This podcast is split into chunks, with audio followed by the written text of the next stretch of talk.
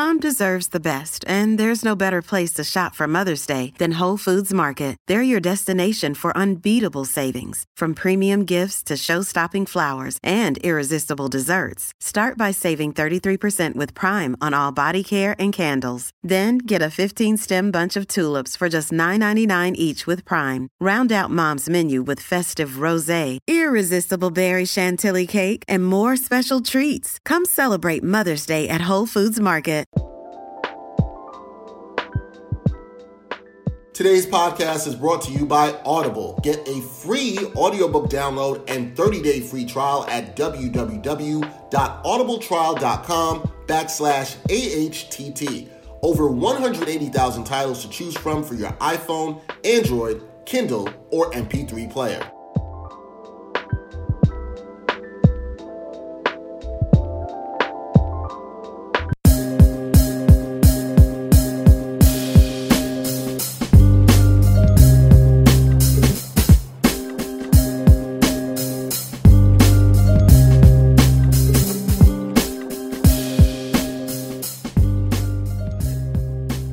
Hard Sell podcast, episode 136. Dexter Henry Brian Fonseca, still playing it safe, still quarantining at home.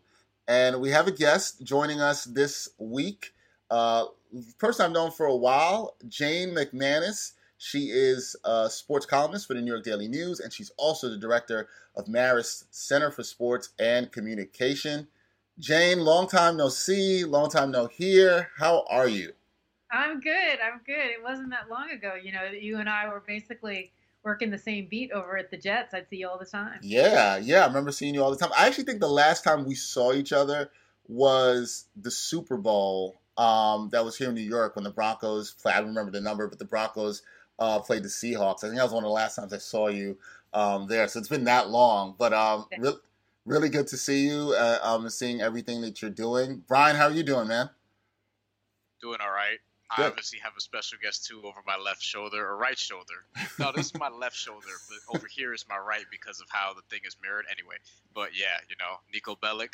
I'm I'm switching it up every every episode. Every episode you know have I mean? a new background. You like it, Jane? Don't feel bad that you did not uh, join in the background. Uh, well, fun. I, I have a special guest of my background as well. I've decided.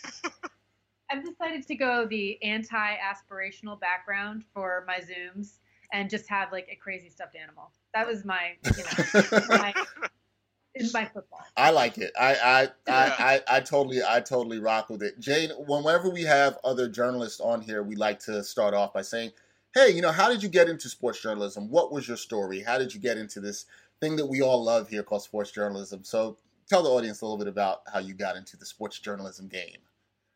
So I, I, I, you know, spent my high school and middle school years um, on school papers and liked journalism a lot. But I went to a school that was a little bit unique. It just had kind of a core curriculum, St. John's College in Annapolis, Maryland. And everybody read the great, the quote unquote great books. And so I came out of there thinking I want to go to law school. But I also started playing basketball. And I started playing basketball for the intramural women's team. And then I started playing for the intramural men's team. And then I played a year with an intercollegiate, our intercollegiate women's team. And um, so that I just started getting super into it. So when I moved to New York afterwards, I thought I wanted to go to law school, but I kept playing pickup basketball wherever I could. And um, I lived in Park Slope at the time, so I played at the Prospect Park Y, yeah. and I'd play on you know playgrounds or wherever. And then I started. Um, the firm that I worked for had t- uh, season tickets to the Knicks, so I started going to Knicks games, and that just kind of fueled everything. And then I realized it didn't take me long after working in a law firm to realize it was not the life for me. Um, mm. and I remember I was um, rollerblading in Prospect Park with my friend Naja James. Um, and I was like, what am I going to do? I don't want to go to law school. And, you know, I'd been lamenting about John Starks and the Knicks, you know, right about the same time. And she said, Jane, you should be a sports writer. And I was like, oh my God, I should be a sports writer. So, so I went to J school and worked my way up, started covering high schools at Newsday part time, making $11 an hour um, and then and kind of worked my way up uh, the hard way and i've loved it and it was exactly the right thing and i think part of it was like i just didn't even envision the idea that i could be a sports writer growing up because there just there weren't a ton of role models that i was intersecting with and in you know i grew up in virginia and nebraska and i remember seeing lesley visser and just like you know thinking oh my gosh um, that's so cool. But I didn't really think I could do it until the moment Nadja said it to me. yeah, I think I think it's beautiful that another not just a woman, right? Another woman empowered you to say, "Hey, you know what? You can you can do this um, as well too." Now, I knew when I when we first met, you were writing for ESPNW a lot, and I see you at the Jets uh, all, all, all, all the time. Um, what's your transition been since then to? I know there's been a lot that's happened from then to now to you know being a columnist for the Daily News and working for Marist. What's that transition been like? Well, it's great. So um, I actually took an opportunity when when ESPN had the massive layoff with 100 people, and I was unfortunately included in that. But used the opportunity to move to London for two years with my family, my husband, and our two kids who are high school age and um, we traveled all over Europe and we saw you know I covered I covered Wimbledon I covered a bunch of sports there I saw Premier League games uh, became a Tottenham fan like you know oh no I'm a Liverpool fan I'm a Liverpool fan so nah. what, what, what's your what's your deal what do you have like what do you have going on with that oh oh with Liverpool Oh yeah. I'm a Liverpool fan. Oh yeah, I'm a Liverpool fan. Oh yeah, I'm a Liverpool fan. Oh yeah, Liverpool fan. Um, huge Liverpool fan. We won. We won the EPL, so I'm happy.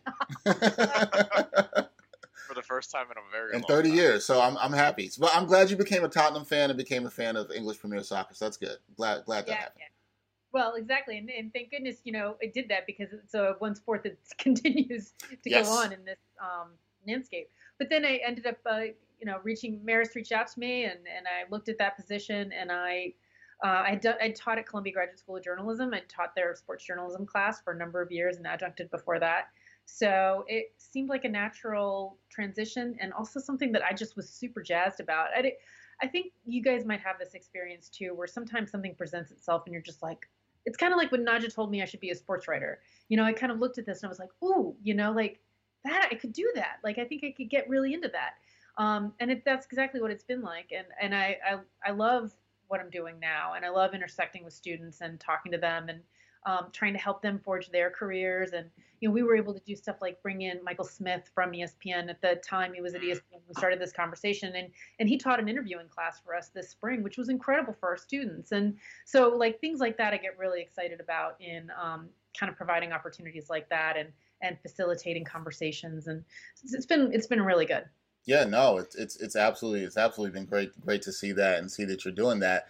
So one of the reasons, Jane, uh, we asked you to come on this episode is you wrote what I think is a fantastic piece, and I had to reach out to you about it about sports, the return of sports as we're seeing now, right? The the NBA is scheduled to return on July third, July thirtieth, thirty first.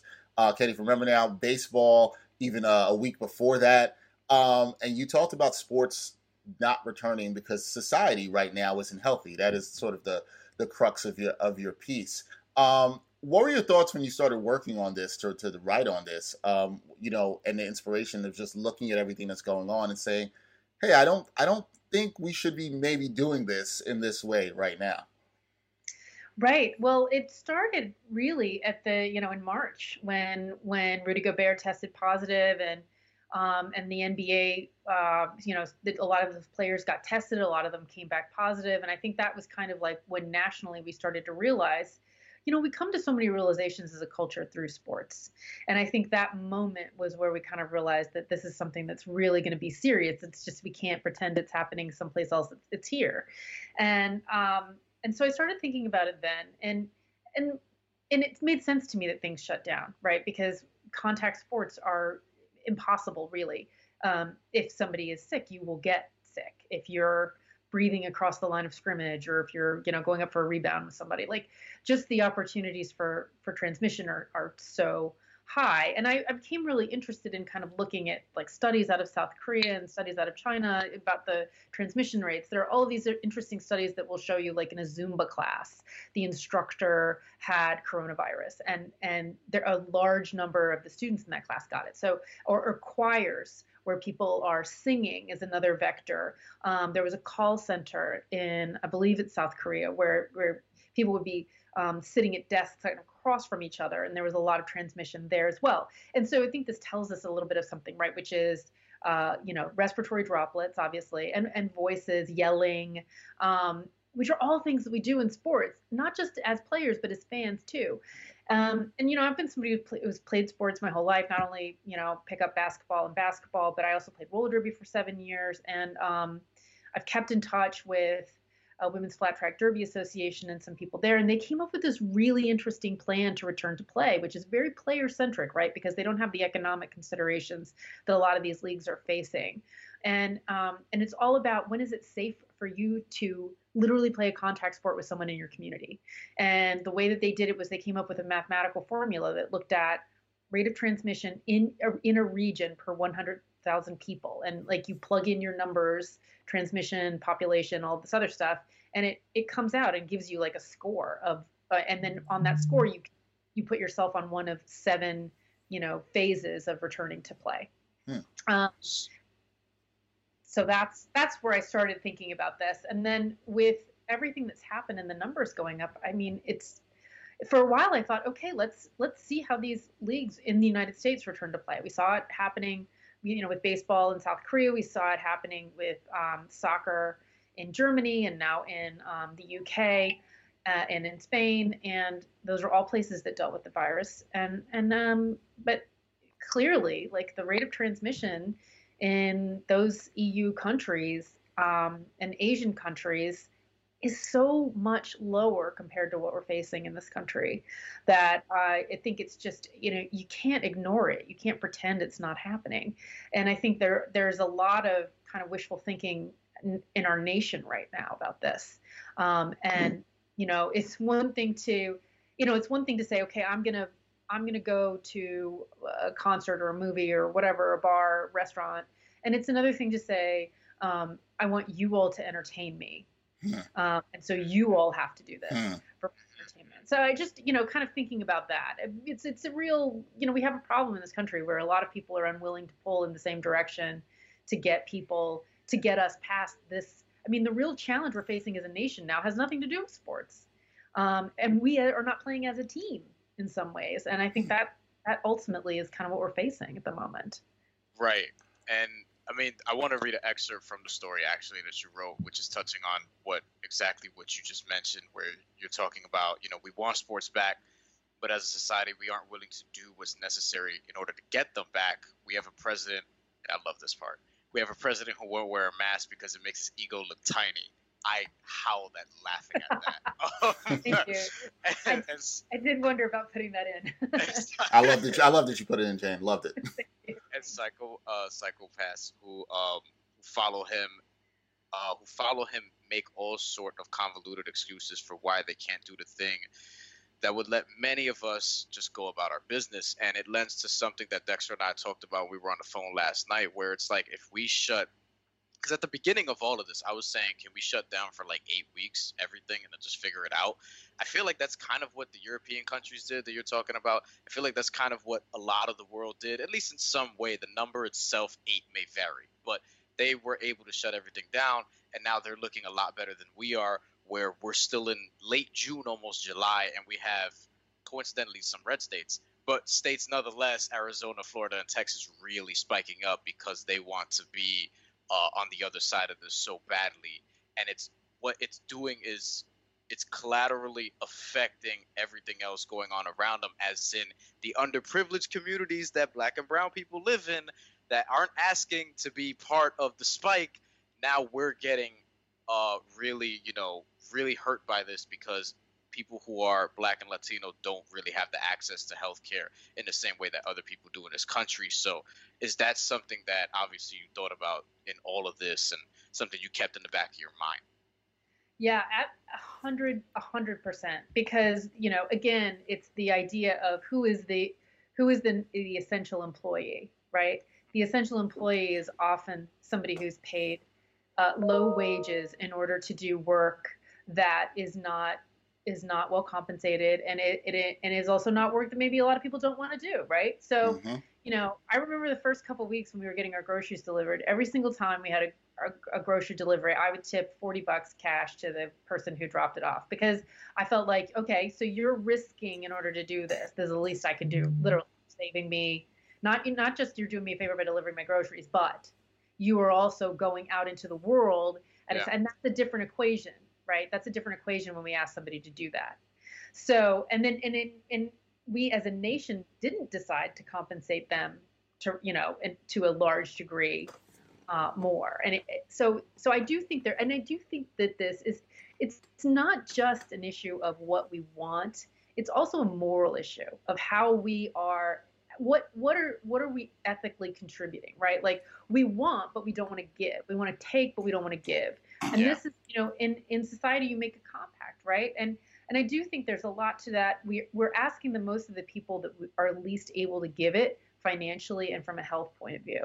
And I do think that's, um, I do think that's something. I mean, honestly, like so, you know, we have we have almost 200 students in our program, and one of them is um, is one of my black students was the first one who said to me, "I have a lot of family members who are who are dealing with this." So, you know, just even anecdotally early on, I was hearing, you know, stuff like that and, and keeping it um, in mind. And, and I and I do think that's a huge part of I think the problem with the NCAA allowing all of these uh, football workouts to happen without um, without having real safety and uh, structures in place for these quote unquote student athletes. Again, out of all of the people in our pantheon of sports, we are asking the most of them and they have the and they have the least right in terms of compensation in terms of, in terms of player representation.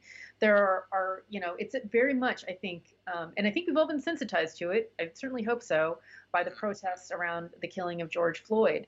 Um, that these are you know you may not like to see these imbalances that are happening um, but we certainly do see them in we have them in sports whether you choose to see them or not.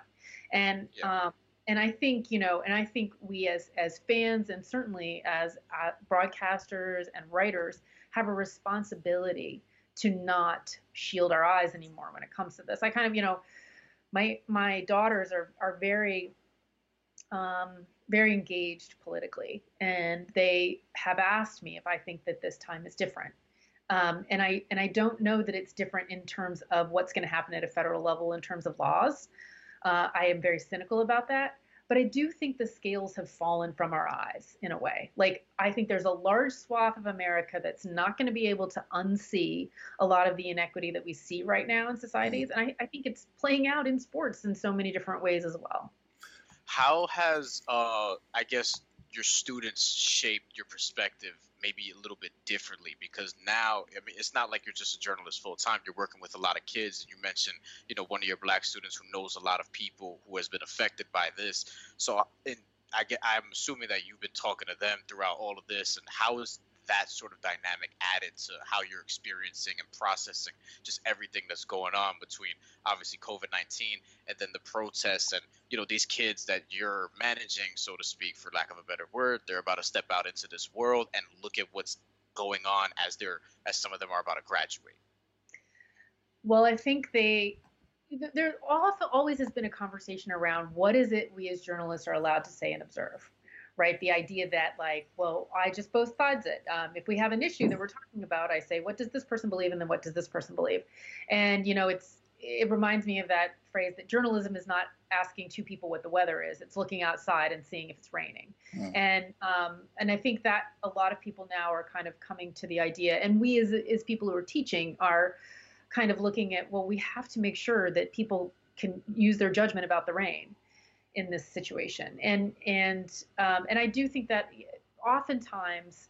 Uh, I think women and people of color who come into journalism have been told that they can't have an opinion about things. They have to be completely neutral. And often that neutrality has been the universal white male voice.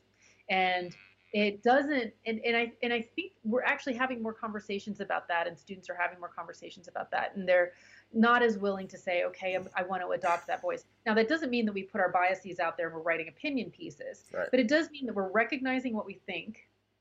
We're fully reporting around our blind spots and our weaknesses and talking to the people we may not think we agree with to make sure we're getting a fully formed, fair um, article. Now, is it, you know, and, and getting getting all of the facts and doing the best service that we can for our readers so that they have all of the information available. But I don't think it's that we have to pretend that we don't see a, an unequal power structure, for example, or that we don't see that, you know, in the NCAA revenue generating sports are predominantly played by uh, people of color and that they're primarily profited off of by uh, white culture and white institutions. So I think you know those are the kinds of things I think that we're we're starting to talk about, um, and and I think that's a good thing, honestly, to to kind of put your blinders on and say I don't see race and I don't see how it's affecting this story is no longer an acceptable way of looking at something or doing your job.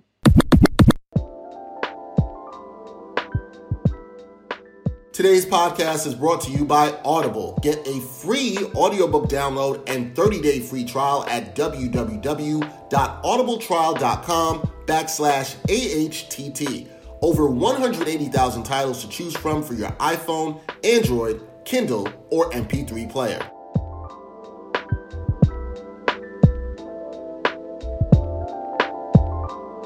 I want to read something from the, the piece that you wrote um, that I that really hit me. You said sports are the least of our societal problems.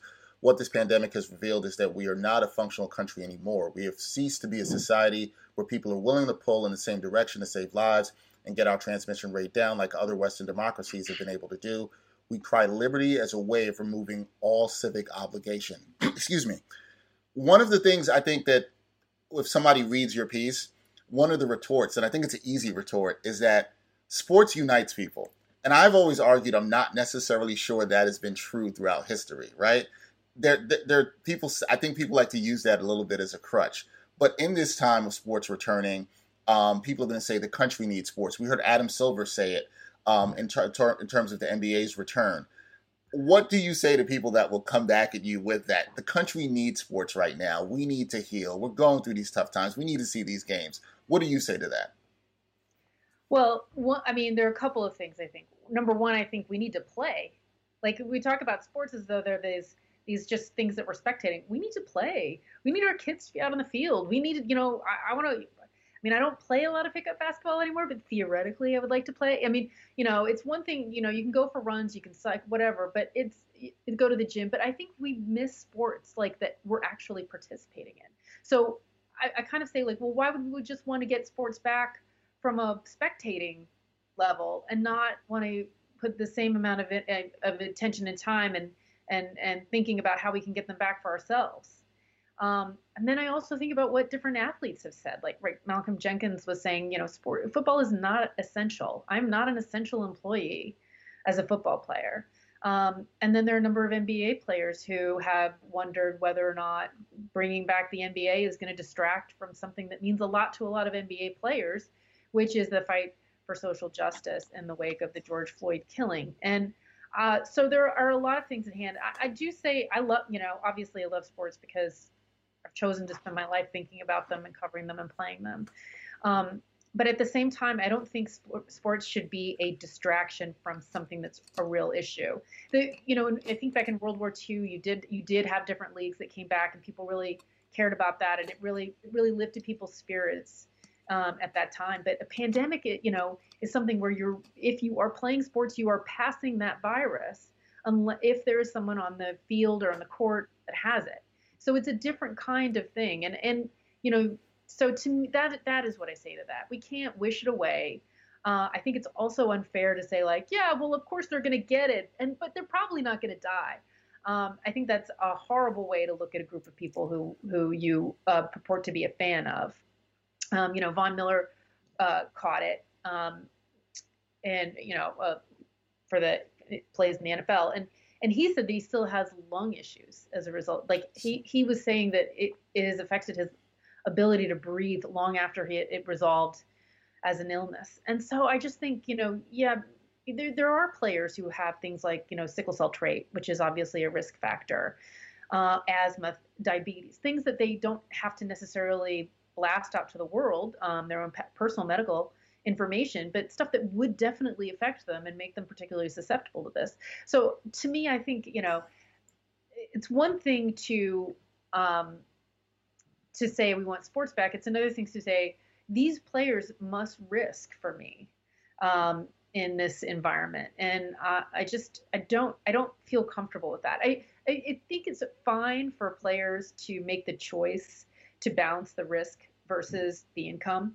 I mean, I think for adults to make that decision is great. I don't think you can make that I don't think you can make that decision for NCAA players who are not compensated in a currency that could say pay for health care or medical services if they were to become sick from this. So I think that there's a different calculus for quote unquote amateur sports and for pro sports. But th- but those are the things that I think about, and and and I just think that's it's very glib to say you know entertain me, um, as opposed to thinking how can we get back to a place as a society where we can be entertained, where we can play, where we can go to restaurants, where we can actually do and participate. People want the sports part back, but we really have to do the work to get us all back um, as a society and as a healthy society. Um, right. And that's kind of that's where I land on that. Do you think that there's a path to potentially? Well, two part question. One, do you think there's a path to in pro sports doing both, as in, you know, focusing on everything that like NBA players and NFL players, social justice, what they want to focus on, and them playing because there are a bunch of them who do want to play, even though not everyone is obviously, you know, there are some players opting out. And secondly, do you think that it should be handled differently for college sports and should they just get rid of fall sports entirely because that's a totally different situation? They're not necessarily like their care is not really in the best interest of the universities, it seems. And you're seeing a lot of kids theoretically get COVID cases under the watch of Clemson and this school and that school. So, do you think that that, sh- that should be approached differently between pro sports and college sports overall? Yeah, so I, I do think there's a way to probably try to do it. Um, and I think because because Bundesliga and KBO have been able to make this happen, they've had cases. It's not that they haven't had cases, but they've been really responsible about it, and they're doing it slowly and methodically. And it seems like that they that primarily the um, the goal is public health, is to have a healthy sport in the safest way possible, even though we haven't eradicated the pandemic. Okay, so I, I see, I, I do see that, and I think it could be possible. Do I think it's possible in the state of Florida where you have 9,000 cases diagnosed in a day? Probably not. Yeah. You, you, I, I think um, that that's that's problematic, really problematic. Um, and you know they're still they're still going for. I mean, the, the problem is that MLS, WNBA, and NBA have all picked Florida as the place to have their bubble.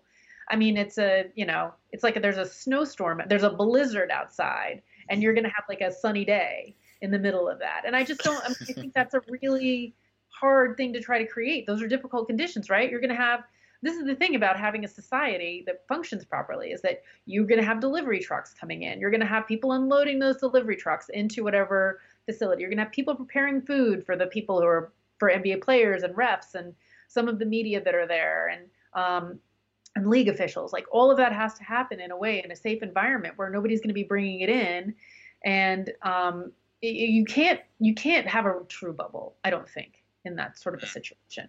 You can try, but um, I don't think it makes sense. Now, I think you know the idea of going to Utah, like National Women's Soccer League is doing, and they're doing that starting today for their Challenge Cup. I mean, you know, that seems like a place where maybe maybe it could happen. It all depends, though, on how seriously players are going to take it, right? So you had Novak Djokovic do the Adria Tour, and, right. sorry, I had to sigh there. I'm sorry. but it's the correct reaction yeah, yeah. There's just a lot going on there. Go ahead, Jade. There's a lot. yeah, that's right. And and I think, but you know what though? I look at that and I don't think, oh my gosh, Novak Djokovic is such a terrible person, an anti-vaxxer who wanted to do this, and this is the result of that ha ha ha laughing point. I think, yeah, like people are gonna do that, like yeah. that life, right? Like the you're talking about a class of people between the ages of 20 and 30. Like you can't tell me that there's not going to be somebody who's like, uh, you know, there's this unlocked door that you can get in if you all prop it open and you could get in that way. Or, you know, if we all went out, um, you know, we don't tell anybody. And, you know, I mean, it, this is, right, this is like, right? Are we, we were all in, you know, like we, college. We were all younger and did things. Yeah, definitely. Yeah, exactly. If there are rules, people will break them. Right. And so I think you have to have it where it's not only like, oh, we have a bubble and everything's cool, but it also has to be like, and if there's a little bit of fudging of the rules, it's probably, you know, we probably could absorb that. Um, or there's not so much virus out there that it would absolutely destroy it. Um, and I don't think we're at that place yet. Um, and I, I think you're exactly right on when you talk about NCAA sports. This, more than any other uh, sport that we watch, should be player first, player safety first. It is not about making money in the bowls. It is not about March Madness. It is about player safety first. The NCAA has spent a lot of money so that the term student is put in, ter- in front of the term athlete. Hmm. And if they really believe that, they cannot have athletes in facilities before they have students in facilities. That is absolutely undercuts that entire argument. Um, if they are in there as athletes and they're in there first, they're there to make money for those schools. And that is, you know, let's be very honest about that. And as we said earlier, a lot of those, the, the majority of those revenue generating sports, uh, the athletes are black and brown, and they are in there before everybody else. And we know what these inequities in society are, and we know what we are asking these students to do. Again, they are not compensated in cash money that they can spend as they like, like the pros are. They are instead given scholarships to schools, which is not without value. That is a valuable thing. Um, but, but it's a different kind of scholarship than your average student gets because they are limited in the classes that they can take. They are limited in the times that they can take those classes. They often are steered away from certain majors that require too much work. They uh, their requirements for the schools take up a lot more of their day day than you know your average student, even a student that might be working for the school and have a job with the school.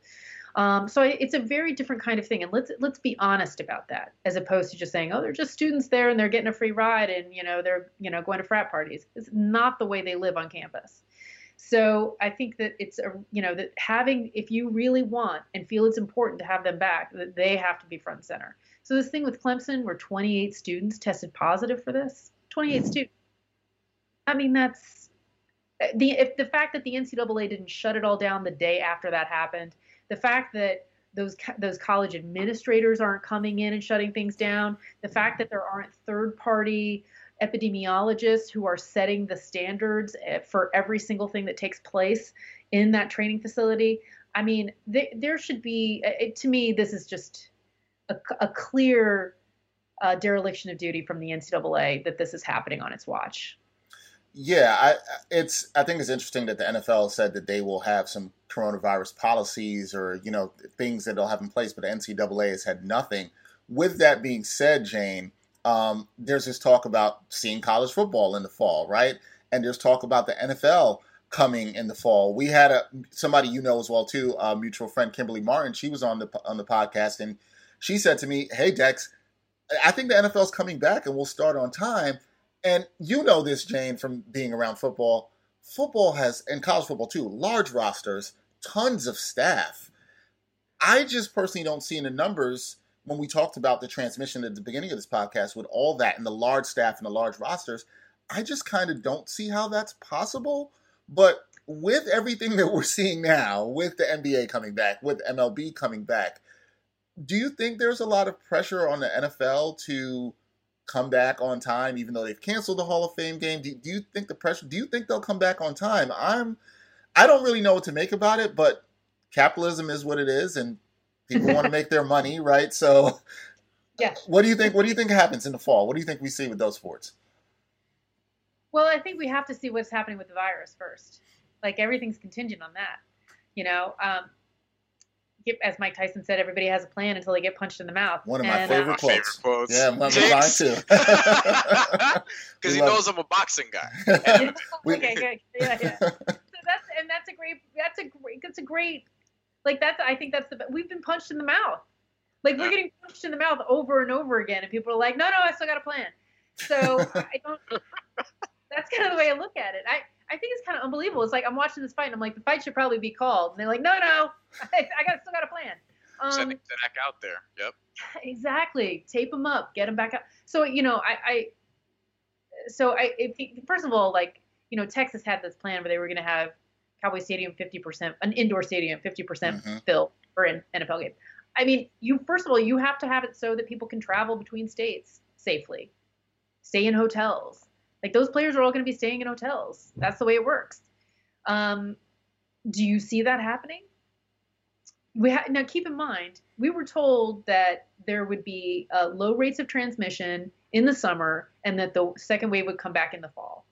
Well, no one is saying that there's not going to be a second second wave. Although I, I don't I, I don't think we're getting rid of this one. So maybe a second crest. I don't know. Right. But if we have more in the fall than we have now, I just don't see how you have players traveling from a region like Texas or whatever the next region is that's dealing with this or Arizona and then going back to New York. Like that is an absolute recipe for creating outbreaks in the United States. From a public health standpoint, it's a disaster to even think about that. But that's the plan. Um, and then, you know, then I also think about just how to, how are players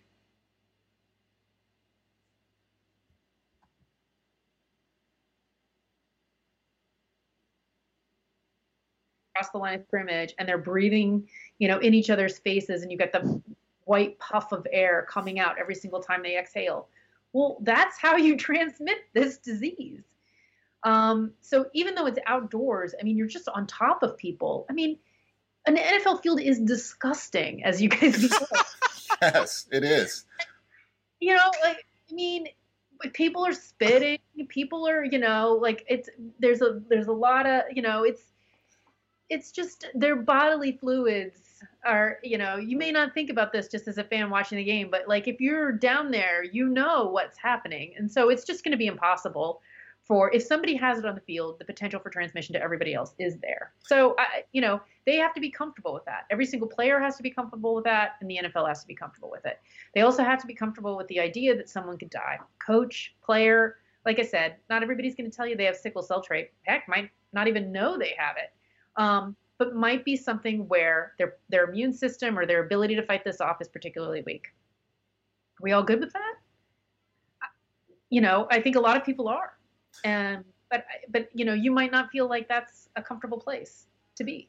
So last thing, Jane, before we get you out of here, I'll bring it back to the sports that we know that are coming back within the next couple of weeks: baseball, basketball. I think the question around this that you kind of hit upon it and just in talking about the NFL, but it's that something bad can happen, right? Whether it's uh, uh, an outbreak, mini outbreak happens in the bubble, right? Or or worse, as you even said, and I think it's real. I'm glad you said it. Somebody dying, right? That that that's very possible and real. That I don't think a lot of people are talking about. Do you see any of this? These sports that are coming back soon. Do you see this going right? In terms that they'll play and will get crowned a champion in those leagues? Or does this go horribly wrong, in your opinion? And is that sort of the wake up call that America will need if something happens in sports that it goes horribly wrong? Listen, if we haven't had the wake up call yet, mm. I mean, I, you know, I, I it, that that that troubles me. You know, it troubles me that people aren't taking things seriously yet. I, yeah, I'm. I almost think I, I know at the beginning of this, I was like, that's crazy. We should not be playing, you know, uh, full contact sports. Um, but I do see other places where it's happened. So my thinking is let's mitigate this thing, right? Try to actually get this mitigated and then get our sports back. I, you know, I definitely would like to see sports played again sooner rather than later. I, you know, I like to have a good four or five fantasy teams going at any given time for seasons, just so that I can, you know, I love I love doing that, and you know, it's it's fun, and and I miss thinking that you know it's all like August is going to roll around and we're not going to be picking our fantasy teams.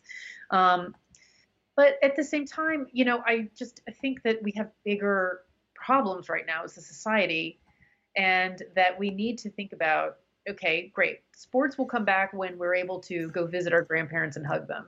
You know, sports will come back when you know we're able to have a, a lower unemployment rate when people aren't losing their jobs right and left. I mean, yeah. I don't know about you guys, but part of the things that I've done is every month when I pay my bill, I send a, you know I send a nice check to our local food pantry because I know that there are people in my community that are really hurting as a result of this.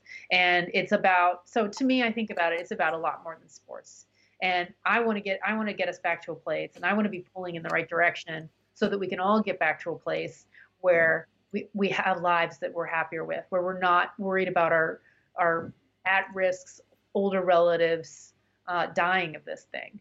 Um, you know, where the where I, I mean, I'm, I do not know about you guys, but I know a lot of people who work in the healthcare industry. Yep. You know, and I I worry Family about members. Yeah. Exactly.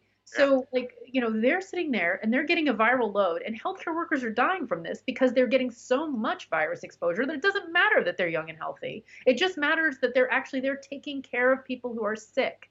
So, to me, like, those are the things that I want back before I worry about whether or not the NBA and Major League Baseball are going to save their season. Really, I think that's yeah. where our priority should be. Yeah, I'm I'm definitely definitely on that boat. I definitely feel the same way. That is Jane McManus. She's you have one more question for Jane? Go ahead, Jane. If you have time for one more question, question. go. As a journalist, um, how do you see this shaping up the media industry? Being that it was already tough to get full time work before for a lot of people, or just stable work in general, something that I've experienced, something that Dexter's experienced, something that you've experienced as yeah. well.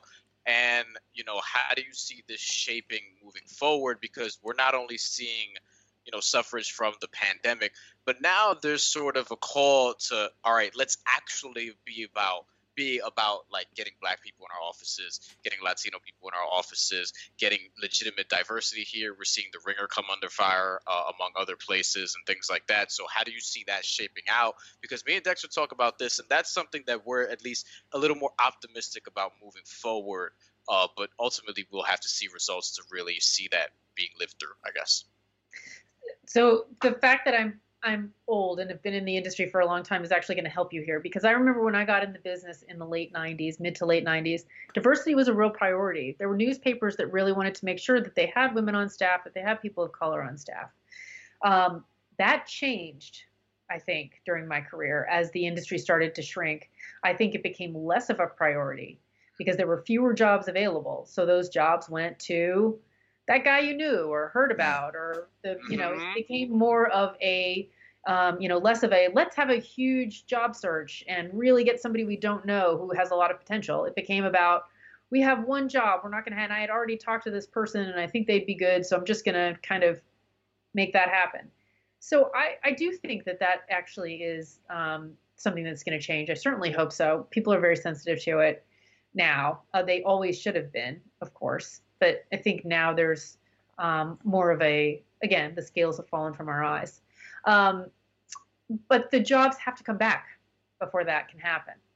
So that's the that's the problem. We need sports back before we can have that happen. So let's get society healthy, and then we'll get the media industry back, and then we'll be able to make sure that it's a diverse industry. I mean, that's best case scenario. But I do, do think, you know, again, as I tell my students, you may have to do something right now that is not your dream job and is not the job you're going to have. It's not your career. It's going to be a job that you do until you can do the thing you want to do. And I think that ultimately is where a lot of us in journalism are going to be for the next year or so. But I do hope, you know, people care about sports. And when it comes back, it's going to come back so big. Like everybody, you know, people are not going to be like, oh, I'd forgotten about sports. No, that's going to be just the opposite. They're going to want to read about it and be be about it and boy, and sports betting will be up and running. I'm pretty sure. Um, really quickly. So there it will change definitely. And if somebody has like an idea for a site or a way that they want to present sports that's different, uh, I this is a great time to do it because out of chaos can emerge some really good ideas that maybe would have been tougher to get recognition or seen in the a crowded landscape. But when things come back, they're going to come back big. I really do believe that. Yeah, no, no, I, I think the same too. Jane, thank you for your time. That is Jane McManus. She is a sports columnist for uh, the New York Daily News. You can check out her piece. We haven't done what it takes for sports to safely return. Uh, we discussed it. I encourage everybody to read it. It's great. And she's also the director of Marist Center for Sports Communication. Jane, we thank you again for coming yes. and sharing your time and your knowledge and you being a strong voice for everyone, especially for women out there. You know, I'm very proud of the work you do. So please continue, continue that work. It's so Thank needed. You. It's needed out there. It was great talking to you too. And anytime you want me to come back, you got my number. Definitely. I'll de- we, sure. de- we definitely will have you back to talk. Jane, thank you so much. Appreciate you. All right. Take care. All right. One time for your mom, one time. One time for your mom, one time. One time for your mind. Haven't done this in a little bit, but we are back bringing you things that are going on in the world that you might have missed or not heard about. Um, we always have something interesting, and obviously at this time, there's a lot going on in the world um, other than things going on in sports. Uh, Brian, what do you got for this week's One Time for Your Mind? Came across a story that NBC Latino posted on Twitter. Uh, headline is Mainland Puerto Ricans in urban areas are disproportionately exposed to COVID 19. Data shows the Center for Investigative Journalism.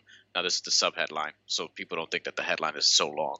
Uh, the Center for Investigative Journalism found that areas with the highest number of infections and deaths coincide with the counties, no, with counties with the highest proportion of Puerto Ricans. Puerto Ricans who are largely in New York, New Jersey, where we've seen the worst of it, or at least the first wave, uh, the worst of the first wave, and now Florida, where a lot of Puerto Ricans live in places like Orlando, Kissimmee, Florida, some in Miami. Miami's a lot of Cubans, a lot of black people as well by Miramar. And what this story gets into is just like how Puerto Ricans are being affected by this. And I didn't want to bring it up just to share that perspective, but it's more just the collateral damage that could be done by sheer ignorance. So most of the people, not all of the people, because I'm sure you'll find some Hispanic folks and black folks who also, you know, think that this is all bullshit, who think that you don't have to wear a mask, who want to be free. Like, yeah, I'm sure, but it's largely white folks. And that's evident by the states who are really spiking right now, who are making the rest of us look bad and look like a laughing stock worldwide. That is Arizona, that is Texas, that is mm-hmm. Florida, coincidentally red states. Now, Florida, as diverse as it is, Texas very diverse, Arizona very diverse. And what's happening there is in Arizona, you have a lot of Mexican folks. In Texas, you also have a lot of Mexican folks. Uh, other places as well, but I'm, but um, and a lot of black folks as well in both of those places, especially parts of Texas, Houston, etc. then in Florida, you have a lot of uh, Puerto Ricans that are in Orlando, like I mentioned, Dominicans that are in places like Tampa, Cubans all over the place, etc., cetera, et cetera.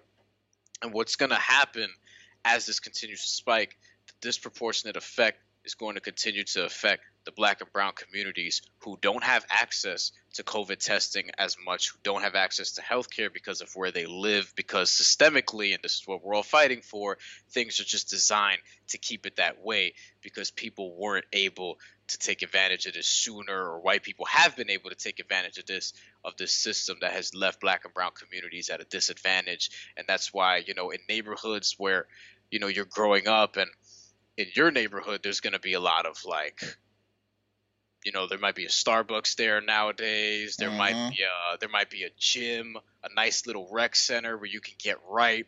You know, a juice store here, you go to our neighborhoods when we're growing up, it's like, oh shit, McDonald's is five minutes away. All right, we got lunch, we got dinner. You know what I'm saying? Get a couple quarter pounders, nuggets, or whatever after basketball practice. What do we do? We get Chinese food and stuff like that. When you're in just better neighborhoods or neighborhoods that are higher priced and you're just afforded those luxuries because you grow up in them, you have access to more of these things, and that sort of keeps you feeling like you're invincible when a pandemic comes around, for lack of a better way of putting it. So I want people to just be considerate of the other people you can collaterally affect around you because a lot of the black and brown people who are suffering from this are disproportionately affected because they just simply don't have the access. And this is not a pull yourself up by the bootstrap situation because a lot of the older white folks and the conservatives are keeping their foot on the bootstraps that they want us to pick us up by. So no, I, well said, and I think it's real to talk about the fact that there are food deserts and obviously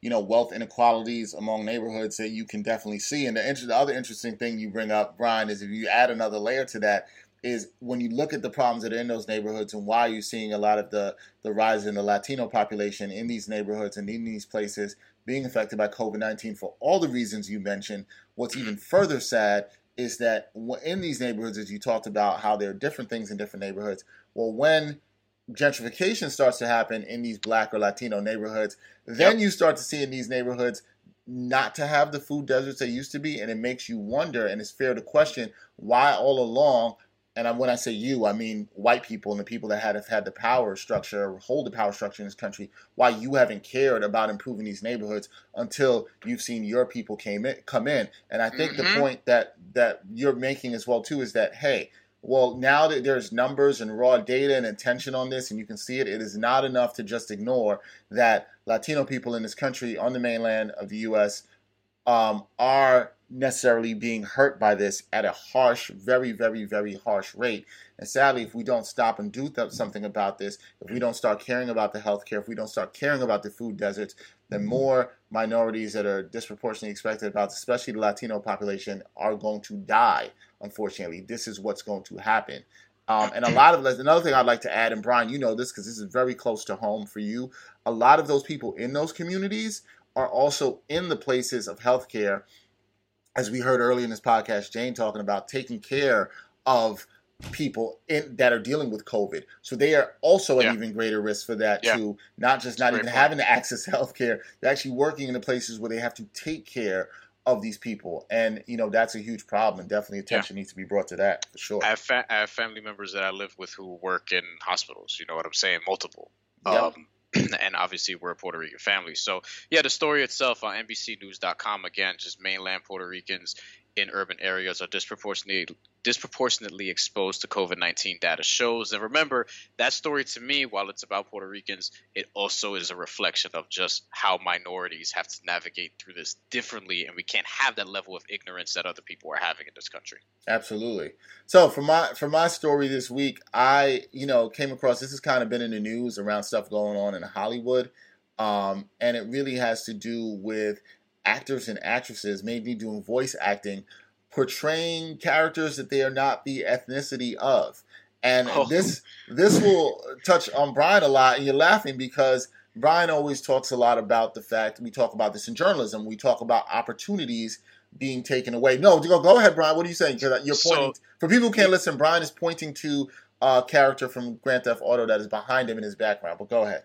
Niko Bellic was played by a, a white dude from I think New Jersey who just had the accent, I guess. I don't. I, his name was like John Fine something. I don't know if he came from, out of respect, I don't know if he came from like European, you know, descent and was able to do it. But they didn't get like because the way Niko Bellic talks is very, you know, like off the boat immigrant European from, you know, outside of America. It was his first time in New York or Liberty City rather. So yeah, the voice actor who played him uh, he just kind of looks like a dude. You know what I mean? well, I mean, if, if Niko Bellic has European ties, or you're, you know, I mean that he can tie to that. I don't, I wouldn't necessarily have a problem with it.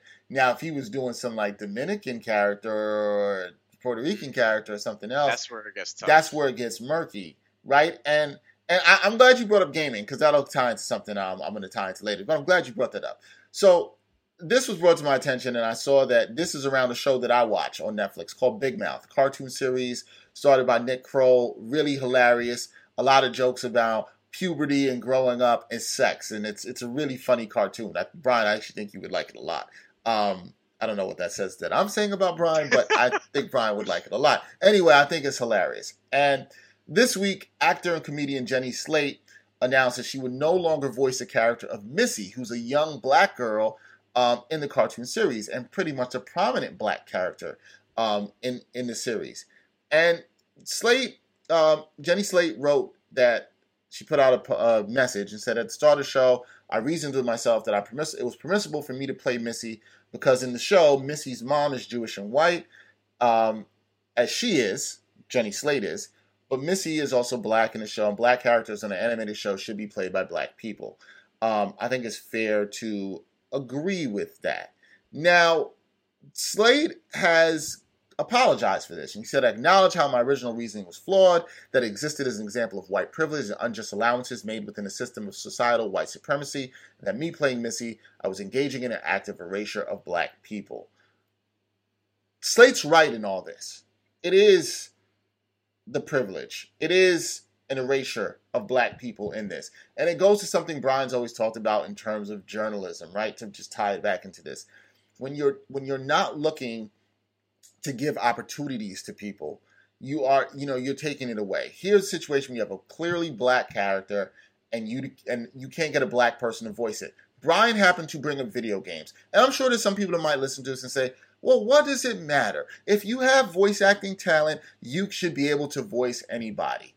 No, I just you you should you could, but there are opportunities for people who can really tap into that voice and that culture that know it, and I think that's fair and fine, and they should be able to express that. One a game that I love, a game that I've loved, one of my favorite games of all time is is The Last of Us, and I'm right now currently playing part two. And what I've noticed about The Last of Us and they've done, and this was more so in the first game, at least from what I knew of the voice actors and the people who did it, and the motion capture and everything, if somebody was a certain ethnicity, it was played by somebody of a certain ethnicity. And I have a lot of respect for Naughty Dog for doing that in their voice acting and the motion capture. There was nothing that was different about it. We all have unique unique experiences. If Brian and I were to do a video game and we were to do some voice acting, there are things Brian can bring out in his Puerto Ricanness that is going to shine through in that character, and there are things that are going to come out in my blackness or my Caribbeanness that is going to shine through in there. And it, it, it this needs to be shown, and it needs to be rep, needs to be representation. We speak about it a lot on people on the screen in terms of Hollywood, but we also need this in terms of people who are off the screen doing voice acting, whether it's in cartoons, whether it's in video games, representation matters as well too. Now, I do think there's one thing here. It is honorable of Jenny Slate to come out and apologize. And a lot has been put on. This has happened in other shows now, and you're seeing a lot of actors coming out and doing this. But I do think there's one problem here. And the problem is let's not take the showrunners to some degree and the casting directors off the hook. Because when I see something that happened to Big Mouth, the question that goes to me is how did when you guys were casting this and you knew you had a black character that you thought it was okay in the first place to go and do this and have Jenny Slate be there? So a lot of the brunt I've seems to be these actors coming out, and and I feel like most of the actors, I'll give Jenny Slate the credit. I want to say most. Jenny Slate seemed to have a, a, a response, an apology that showed me that she got it right, and acknowledged the points and why she got it. I'm not sure everybody has done the same, but this has to be on the casting directors. This has to be on the people who make the choices to do this. They have to get more heat on this. They have to be called out and they have to be held accountable for this because these were poor choices. These were choices where they clearly chose to erase certain people and not go in a certain direction. You guys made the choice to not hire this person to do a black voice or a Latino voice. You specifically made that choice. And where are y'all and how are how are you guys responding and being held accountable to this? So I encourage everybody now. Hey, this is the age of holding people accountable. Take a look at some of your favorite cartoons. Take a look at some of your favorite video games and ask people, are they doing it? Brian looks like he's went and did some research now because I know no. you I know you would. So go ahead. No, but I heard of this last night, and I thought this is the one you were actually going to bring up. Yeah, was uh, with Family Guy. So have you heard of the voice actor who plays Cleveland Brown? Didn't know. It, uh, so now I, I assume that he was. I did not hear about this. I assume that he's not black. No, not at all. His name is Mike Henry. He's a he's a white dude. Well, I mean, uh, I, been... well, I, I, mean, I usually I usually want to rock for the Henrys, but we're not yeah. rocking with you on this one. I generally want to roll with the Henrys, but now. So he said on Twitter yesterday, and this is totally adding to your one time for your mind. So this is excellent timing. But Mike Henry uh, basically said that after 20 years or 21 years, because the series debuted in 1999, he's stepping down from voicing the character Cleveland Brown, which is obviously probably the prominent black character in Family Guy. Now that I think about it, um, he said that on his Twitter account, Mike Henry did. It's been an honor to play Cleveland on Family Guy for 20 years.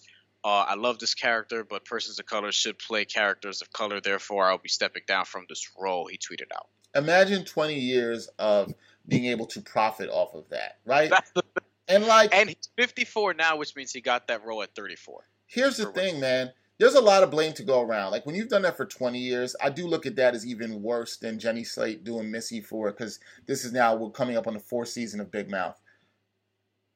You profited off this for a long time Yes. And I understand somebody gave you this. Not only did you profit, let's also be of note. Not only did you profit off a Family Guy, Cleveland then got his own spinoff series on the Cleveland yes. show, which I believe got canceled, but he did have his own spinoff series on that. So then you also further profited off of this. I'm actually surprised that this stuff hasn't come out earlier. But it shows, and, and I'm not going to put any blame on people because I think a lot of us, you know, you play video games, I watch cartoons. I'm not always looking at who's voicing this stuff and doing it, but see now in this age, people are checking for that. People are checking for this stuff, and I think that it's actually good. However, it's so layered, right? Because Mike Henry, he profited off, off of this for 21 years, but so also did the creators of Family Guy. And never in one point did the creators of Family Guy, when they knew they were going to create a black character, said to themselves, yo, maybe we should get a black voice actor. And here's the thing all this stuff is exposed themselves because it's like, why couldn't you find a black voice actor? Don't tell me you couldn't find a black voice actor or a Latino voice actor or whatever. People have been looking for this, and it makes me wonder about. Um, I also saw. I know this has gone around with The Simpsons too. The person there was this whole huge thing. I think it was a year or two ago, and somebody made a whole video slash little documentary on it about the voice of um, I forget if I'm getting the character wrong. Abdul in the in the Simpsons. Oh yeah, yeah, yeah. Um, and somebody made a whole thing on it. I'm forgetting the person made the documentary on it, but talked about that. And yeah. I believe a white person does the voice. Apu. I think it's Apu. Apu. Apu. I said yeah, Abdul. Yeah, yeah. Apu. Sorry to my South Asian uh, brothers and sisters out there, but somebody else w- was doing uh, this character who was portrayed to be Indian, and you know it's a very stereotypically done um, Indian accent, and there's it's wild problematic, but I think yes, the Simpsons showrunners and casting directors and creative, all the creators behind this, they have to be under fire. They have to step up and say that we're going to do better. I don't think it's enough for the actors just coming out and saying, "Yeah, you know, I understand that there's a erasure that we shouldn't have done this, blah blah blah." It's okay. It's like, y'all, I'm looking at you, creative directors. It's like, why did y'all think it was okay?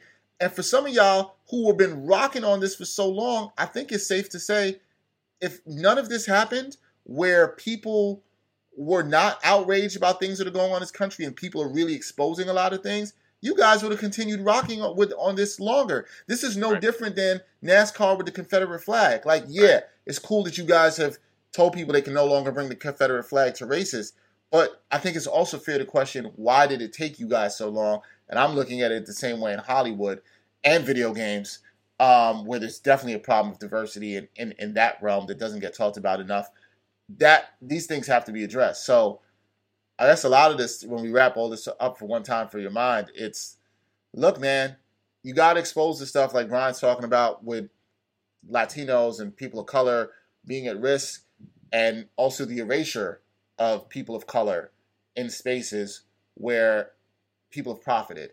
It's not enough to just want to use us and our culture. I mean that for all people of color, to use us for our culture in mediums of cartoons and video games and movies, etc., but then not want to totally use use us right in a way and right. have us compensated and truly be a part of that. And that's but all like the culture and not not the people. Not the people. That's all yeah. we're asking for these days is let us truly have a seat at the table. Yeah. All right, that's it for episode 136 of the Ain't Hard to Tell podcast.